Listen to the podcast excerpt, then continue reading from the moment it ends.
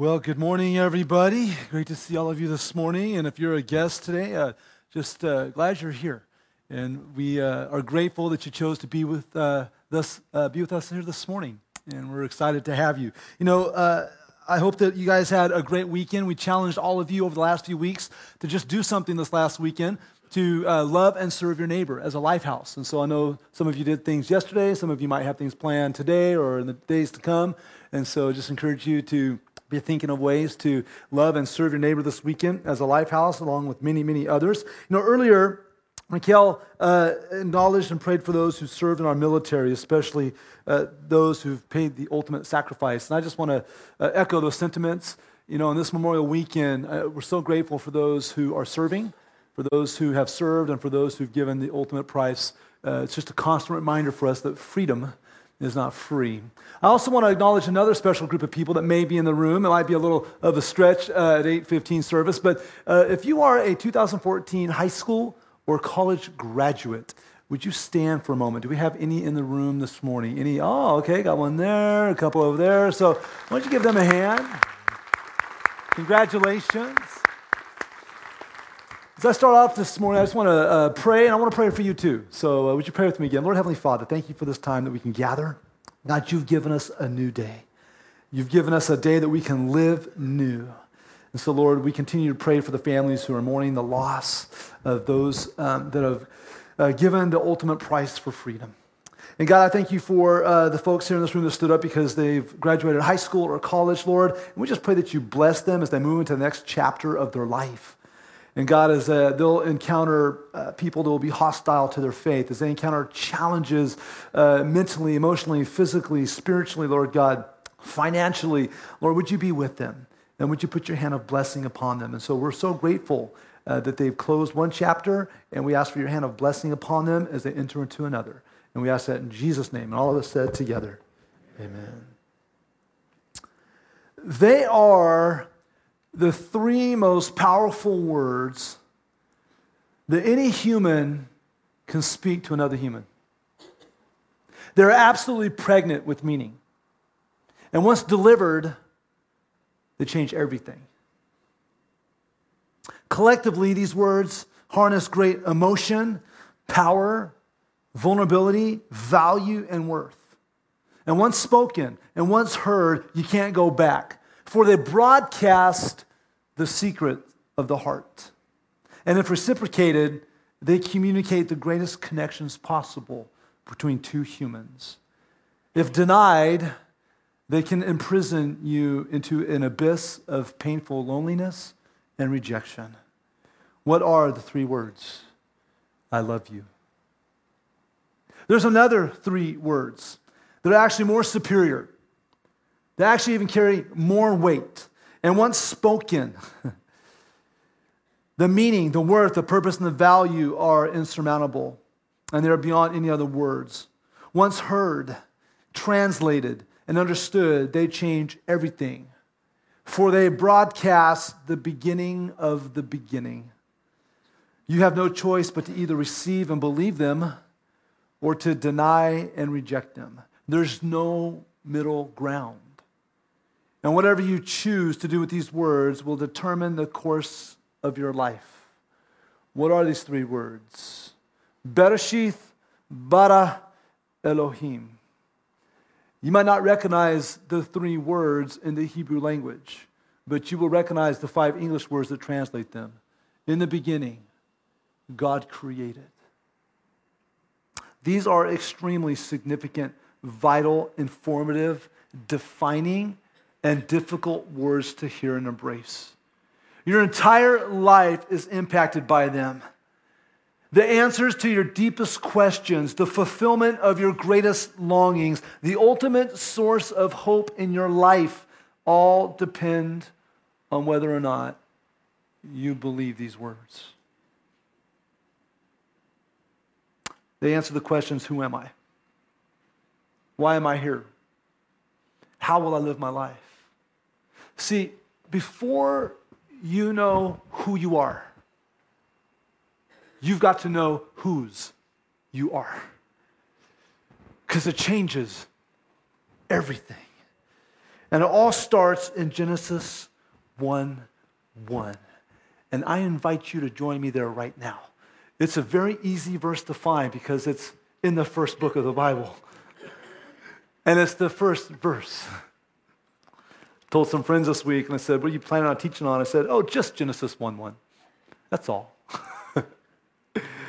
And find yourselves in the Bible in Genesis one one. I just want you to take a second, and I want you just to stare at those first words in that first verse for a second. Just take them in. Just let the weight and significance of them linger with your spirit for a minute. Now I'm going to invite you to read them together out loud with me. Are you ready? In the beginning, God created the heavens and the earth. Again, even louder. In the beginning, God created the heavens and the earth. Today, we are launching into a twenty-week study in the book of Genesis. Uh, the book of Genesis has intrigued people for centuries. It's a theological history book that captures our beginning. You know, I once heard another pastor say, in many ways, Genesis itself is a tree of life upon which the rest of the biblical fruit hang. Because it's the on-ramp to everything else we know about the Lord. The title of the book, Genesis, means beginnings. We get the translation Genesis from the Greek word or origins. It's very appropriate. So God, through divine inspiration, had Genesis authored by none other than the historical man Moses himself, somewhere between fourteen forty to fourteen hundred B C. Now, the thing about Genesis is that Genesis is not a standalone book. It's the first of five books that are woven together. The first five books of the Bible, Genesis, Exodus, Leviticus, Numbers, and Deuteronomy, these books are woven together. They're known as the Pentateuch, which when translated means the five scrolls. And the Jewish, it's the Jewish law known as the Torah. And for many years, this is the only Bible that the people of Israel had, were these five books. And these books are sequential, and one picks up where the other leaves off, and they continue through. You know, Israel would have first heard Genesis somewhere after the Exodus out of Egypt, and yet before they crossed the Jordan into the land of Canaan. This is when they would have heard Genesis for the first time. And it was given to them at a crucial time in their history because it was going to help them remember where they came from, who they are, and whose they are. The same is true for us today. Our tour through Genesis will help us know our physical and spiritual roots. As we go through Genesis in the next twenty weeks, it'll give us uh, incredible insights and examples regarding relationships, things to do, things not to do.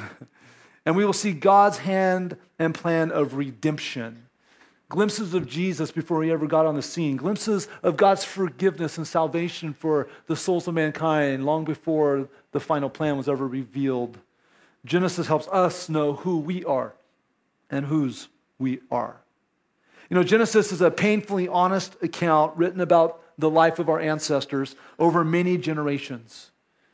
Generations uh, that were long before us. And Genesis informs us of the origins of many aspects of life, from creation to humanity, to sin, to sex, to work, to conflict, to family, to death, to resurrection. Genesis covers it all. And it makes perfect sense while Genesis has, is, and will continue to be under attack. It'll suffer attempts to be discredited. Because if we can eliminate God, and if we can eliminate the creation account, then we can make up our own rules. Because if I don't belong to anybody, then I'm not accountable to anybody. And I get to make up my own rules for life. If I can erode the foundation of creation, then the house of the Christian faith will fall. Well, good luck with that. Because Genesis has and will remain credible, reliable, and truthful. Although Genesis indeed captures the beginning, our origin, it really is about the one who began it all. Not so much about the origins, but about the originator, the one who made everything happen. Genesis is really about God. He is the central figure.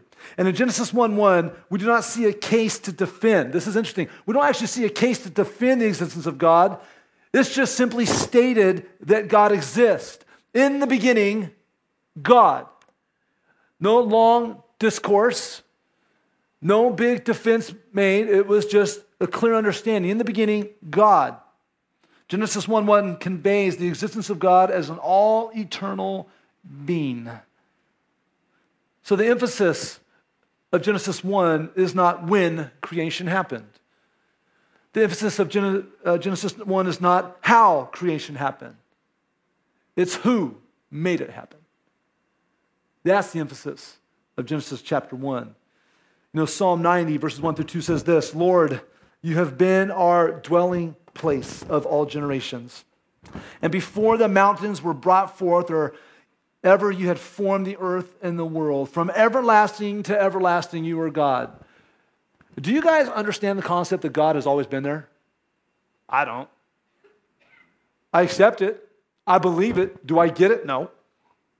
It's that question, well, where, where did God come from? Uh, he just always was there. And we go, ooh, that just, yes, but how? You know?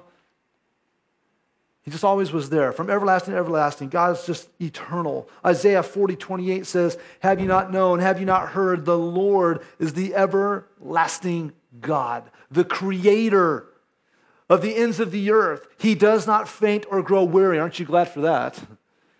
His understanding is unsearchable. The Bible talks about who's ever given God a counseling session? Nobody. Who's ever had anything to offer God that he needed?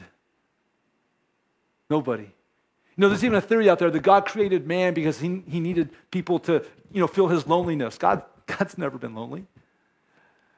You know, that launches into a whole other understanding of the triune God, the Father, Son, Holy Spirit. He's existed in community since forever. He didn't create us because he was lonely. He created us to show off his glory. Revelation four eleven says, worthy are you, O our Lord and God, to receive glory and honor and power, for you created all things, and by your will they existed and were created. We're dealing with the most powerful, eternal, loving being we could possibly fathom. You know, the creation account really is a sermon preached by God to us, if you think about it that way. It's about his attributes and his nature. It's almost like God was saying in Genesis one one this, I existed before anything was made. I'm not dependent on creation. Creation's dependent on me. I am the author of life. I made everything from nothing. I haven't been sitting around for eternity waiting for you to show up. I've been at work and you have no idea the extent of my creativity or my handiwork. You ever thought about that? We're so self-centered. We think, okay, what was God doing before we showed up? Because clearly it's all about us. I'm sure he had lots of things he was doing before he ever created us. And we have no idea what he was doing and no idea the extent of his creativity and his power. In this sermon that God was preaching to us from creation, he says, I made all of creation to display my power and glory. He says, I am sovereign. I can do anything. All things are in my hands. We sing that song, he's got the whole world in his hands. We need to kind of make that bigger. He's got everything in his hand. He's got the, all the universe. He's got all creation in his hands. We've got to think outside the world. God says, I am good, and everything I make is good. So if we were to understand the creation account as a sport, God would be the league commissioners. He'd be the team owner, the manager, the coach, and the star player. If we were to understand the creation account as a movie, God would be the screenwriter, the movie maker, the director, the cameraman, and the star of the show. And when you roll the credits, you only get one name.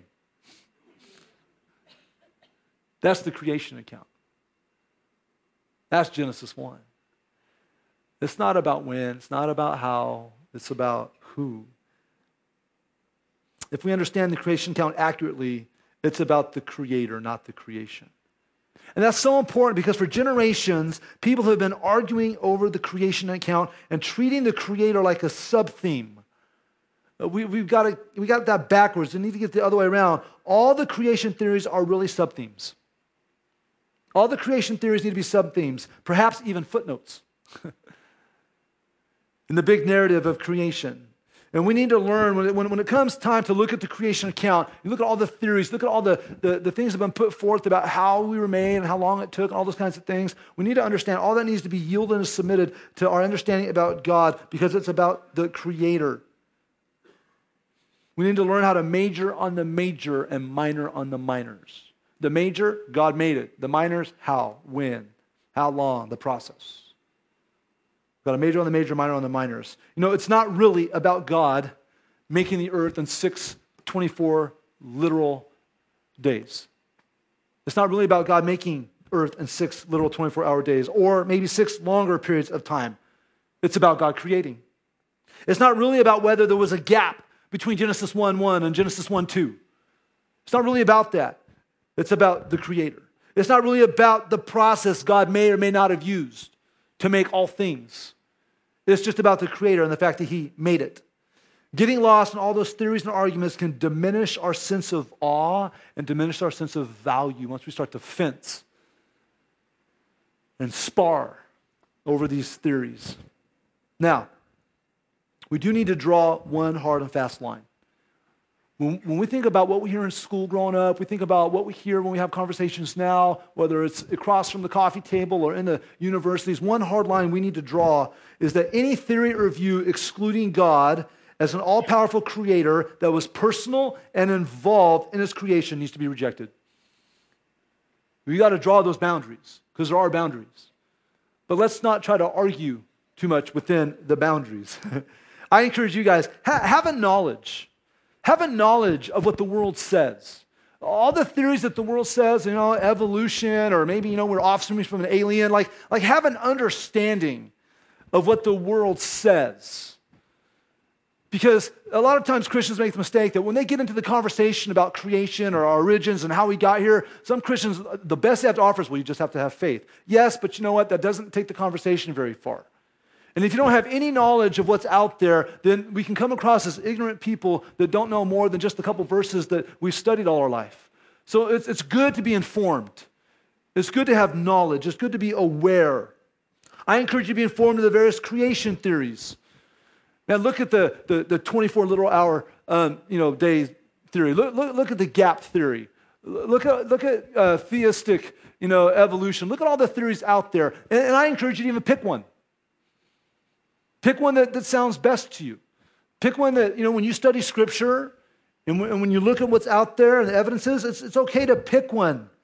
Even choose it, but we can't be dogmatic about it. We can't mistreat others about it. That thing, I think that's what's so sad. I think that's what the world um, looks at. They see these believers in Christ arguing over the theories, going, you guys can't even have a conversation without mistreating one another. And we close doors to conversation. So yeah, pick a theory, but don't mistreat others with differing views. I think God's theme verse to address these issues would be something that he told a man named Job. Most of you probably know about Job. Job was a man who lost everything. And he was having quite the pity party, understandable. And he was questioning God in a moment. And I love what God said. And if, if you just want to kind of expand the tone of this one verse, you can you can camp out in Job thirty-eight, thirty-nine, and forty. But in Job thirty-eight four, God said to Job, "Where were you when I laid the foundations of the earth? Tell me if you have understanding." To that, Job basically said, "I think I'll be quiet now. We've got all these theories and we have all these, you know, and it's like every time the scientists and philosophers and educators, you know, we put these big theories out there, I think God at some point goes, where were you? Where were you? You weren't there. And you can't reproduce what I did. So if you can't reproduce what I did and you didn't personally witness it, then everything you have to say right now is complete speculation at some level." And so we got people arguing and wounding each other over speculation. Does that make sense to you? We need to make it about who. Not how, not when, not how long. Pick a theory. Know a theory. Let's have friendly conversations about the theory. Let's say, hey, you know, I think I think the Earth's younger. I think maybe we're around ten thousand years, and it's a younger Earth. Oh, really? I think the old uh, the Earth is older. I think we, we actually could have been here, you know, millions of years or maybe hundreds of thousands of years. Have the conversations. But don't die on those hills. The hill we die on is that God did it. That God made it. We got to understand that. We weren't there. You know, think about it this way. Have you ever had one of those days when you're sitting in your home? And maybe you've got a big window, and all the, the, the sun is coming in, and it's flooding a room, and you start to notice the little particles of dust floating around. One of my thoughts in that moment is like, I'm breathing that in right now. I didn't know that. Earth is like one of those dust particles in a giant sunbeam of creation. And we live on it. And, and, and even the fact that we are the zenith, the pinnacle, the crown jewel, the most beloved aspect of all of creation. Like, like wrap your mind around that. That's, that's how much God loves you and cares for you. He made us, but let's not lose our place. We're just sitting on one little dust particle floating around in a sunbeam. And we have no idea how vast God has made everything. And we get so high and mighty and prideful about our opinions. Just think about the next time you're looking at dust particles in a sunbeam and feel the glory of God's love shining down on you, but also remember our place. Because God knows you. He made you. He loves you. He's got a plan for your life. Because if God made you, then guess what? You're His. He's got all rights to you. Because God made you, He's got rights to your mind. He's got rights to your heart. He's got rights to your body. He's got rights to, to everything He gives you. Every dollar, dime, day, breath, God has the rights to all of it. Because we're His. God made us. He knows us. He loves us. We're His. But that's not what science says. No, that's not what reason says. Really? Are you going to take the word of that which was created over that which created? Because when you open up God's word and you start to read through it, you're going, I love you. I made you. I know you. I've got a plan for your life. One day you're coming home if you have a relationship with me. You're going to take the word of the creation, of the word of the creator? We can't do that. But don't get me wrong. Go ahead. Study God's handiwork. Look in the microscopes. Look in the telescopes. Go into the laboratories. Play around in God's chemical lab. Play around in God's aquarium. Study in God's sandbox. Check it all out. I love what Psalm one eleven two says. It says, great are the works of the Lord, studied by all who delight in them. That right there is a green light to say, enjoy science. Enjoy it. Study away, because great are my works, check them out. God's saying go for it.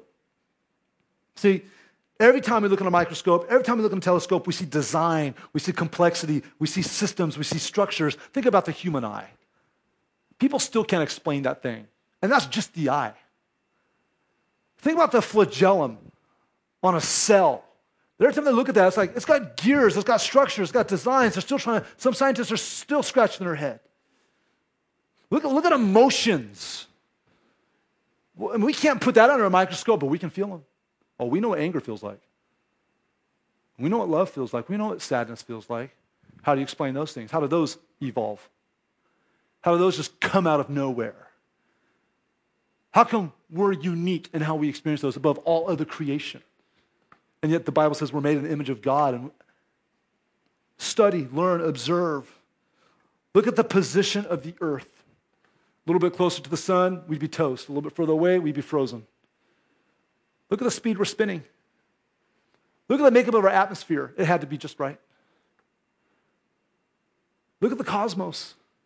Look at the stars. Look at the galaxies upon galaxies. Every time we look in the microscope or telescope, we see design, we see order, we see structure, we see systems. You know what it says? Designer, originator, creator. And we're His. He made us. We belong to Him. We're His. So when we talk about science, when we talk about reason, all that stuff, we don't want to become anti-scientific religionists.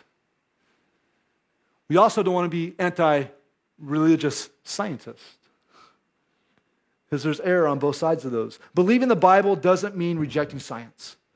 Many men and women of the faith are scientists, are philosophers, are educators, using science and reason to, to improve our society, improve our world, improve our culture. It's a gift from God. Science and faith are not opposed.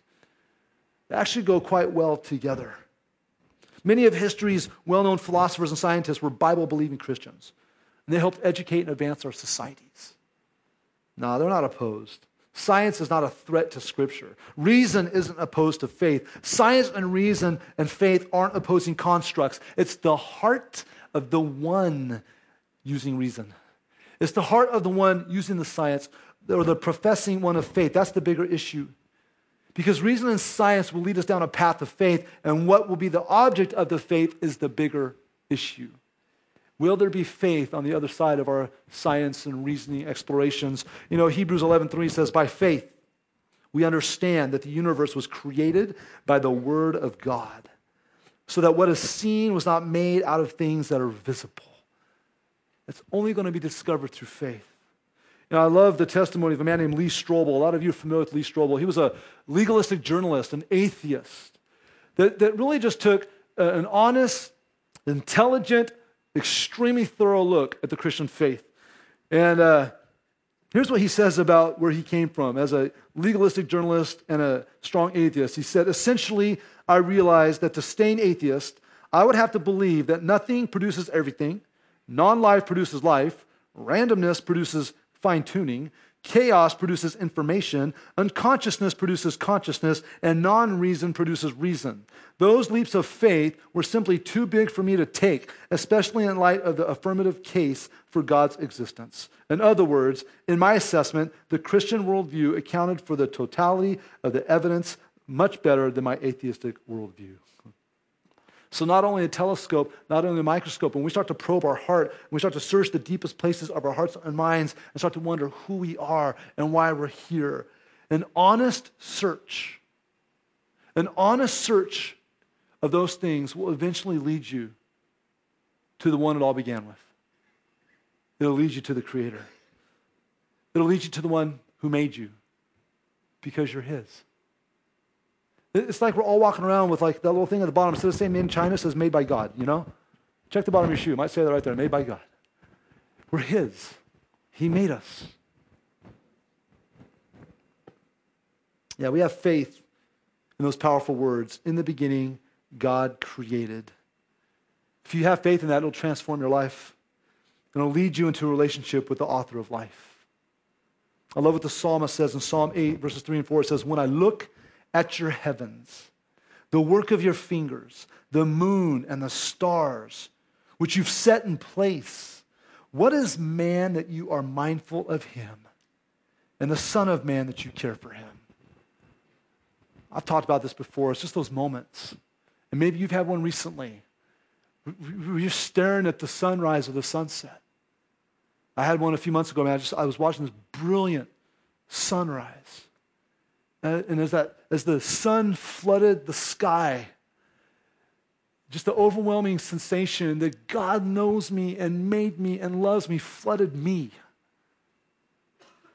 And when you look at the starry nights on a clear night, and you look at the moon, you look at the constellations, you look at the seasons, you look at the little critters that are coming out right now and flying everywhere and bouncing everywhere and eating your flowers already and all that kind of stuff. You look at all the critters that God made. It's like you look at all that God has made.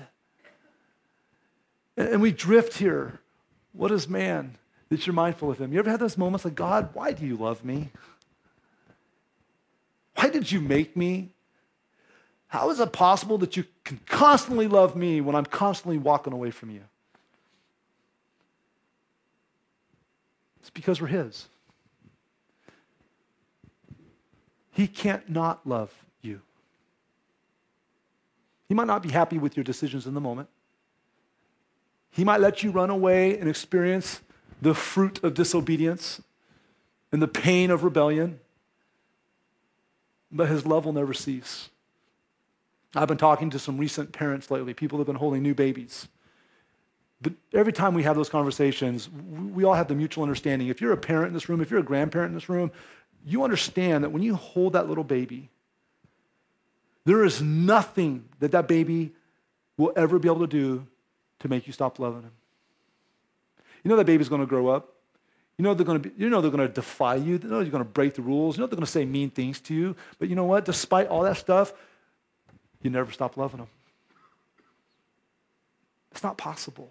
Even when you're mad at them, even if they hurt you beyond anything you could ever imagine, your love never stops. Where did we learn that? Where did we get that? From the one who made us. And that's a little piece of him that he's put in you. I love how Psalm one hundred, verse three says, it says, know that the Lord, he is God. It is he who made us, and say those words with me, we are his. We are his people and the sheep of his pasture.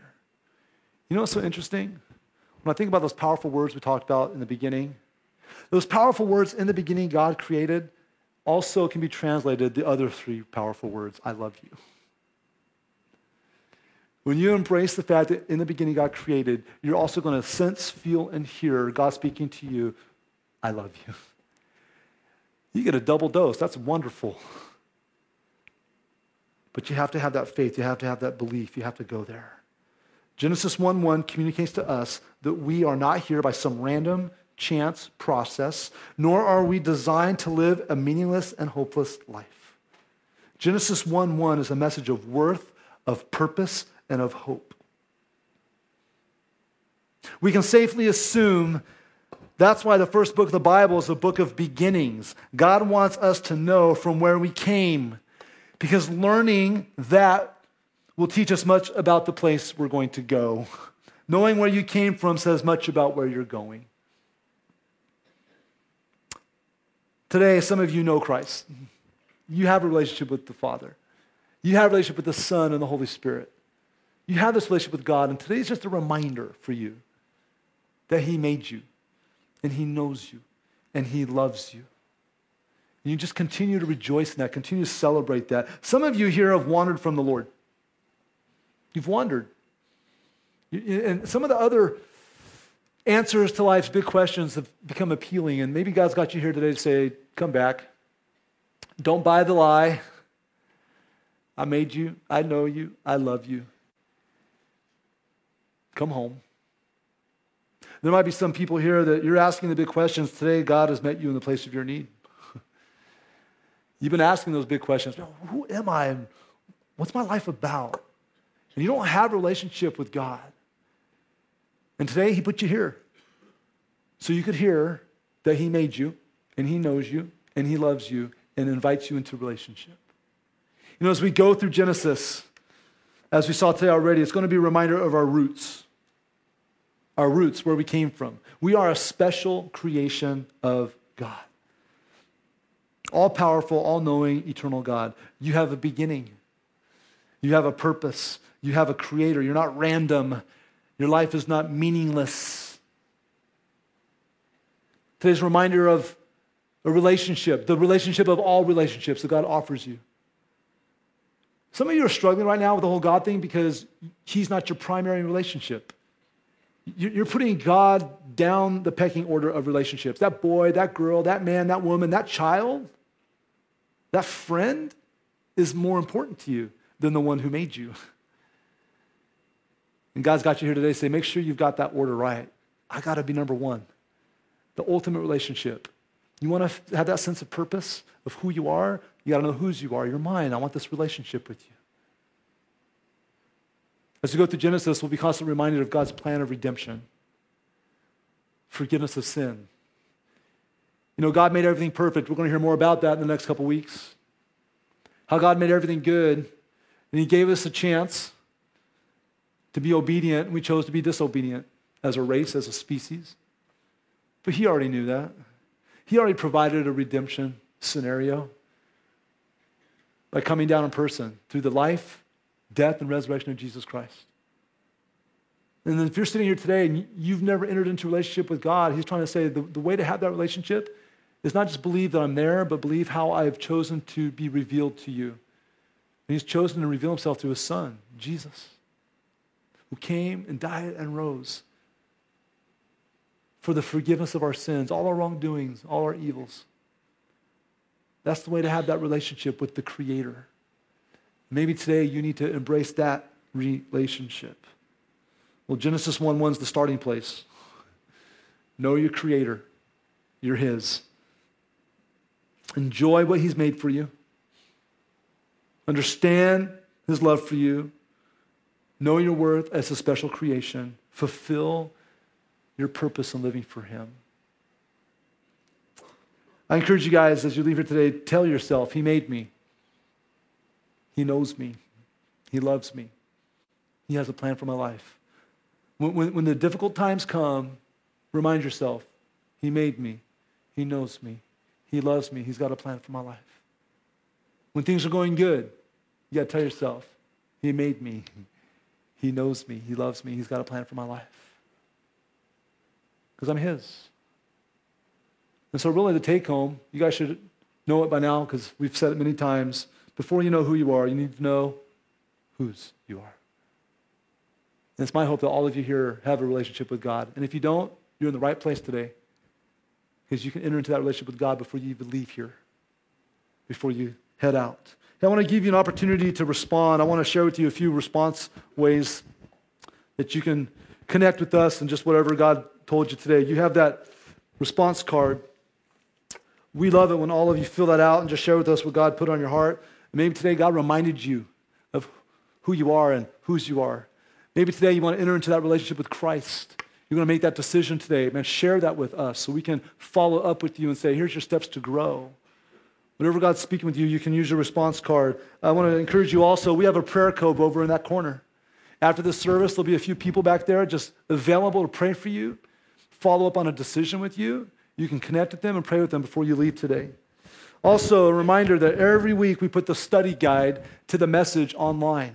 You can go to the C V C website, to the watch and listen link, and there you'll find a study guide. This one will be very interesting because it's Genesis one one. We'll dig a little deeper into, into the um, verse, a little bit deeper into the concepts. There's a list of resources there. There's a list of theories there. And so I encourage you to go to the website and check that out. And whether that's for your own personal devotional, meeting with a friend, life group, however you choose to use that, it's a resource to help take this monologue and help make it a dialogue in your life. I just want to encourage you to uh, other tools we have. One is we're active on Twitter. And so people go, well, what's the point of using Twitter? Anything that's said today that's hit you, man, you take that, you type it, you put it out there, you share it with others. There's been so many times when something that I have tweeted, someone else says, man, I needed that today. Thank you for sharing that. There's been times when I've gotten on Twitter and God just hit me right between the eyes because a brother or sister in Christ put something that was just a gift from the Lord. So you can act, actively use Twitter and share with people what you're using. Uh, we also invite you to text questions in. There's a, there's a texting number that was on there. You can text in questions or email questions to us, especially during this series. I'm sure we'll get some. We can't have all the face-to-face conversations, but we're going to take many of those questions and we're going to put them on our blog on the website. And so if you go to C V C, you can go to the C V C blog. Myself and others on our staff will be answering some of those questions. And so we'll probably have more blog activity uh, over the next weeks to come. So I encourage you to be checking that out. You might get some of the answers to your questions there as well. And so use these tools, embrace these opportunities to interact with uh for those who just love you and care for you, want you to know the information that we're sharing. Would you just pray with me as we close? Lord Heavenly Father,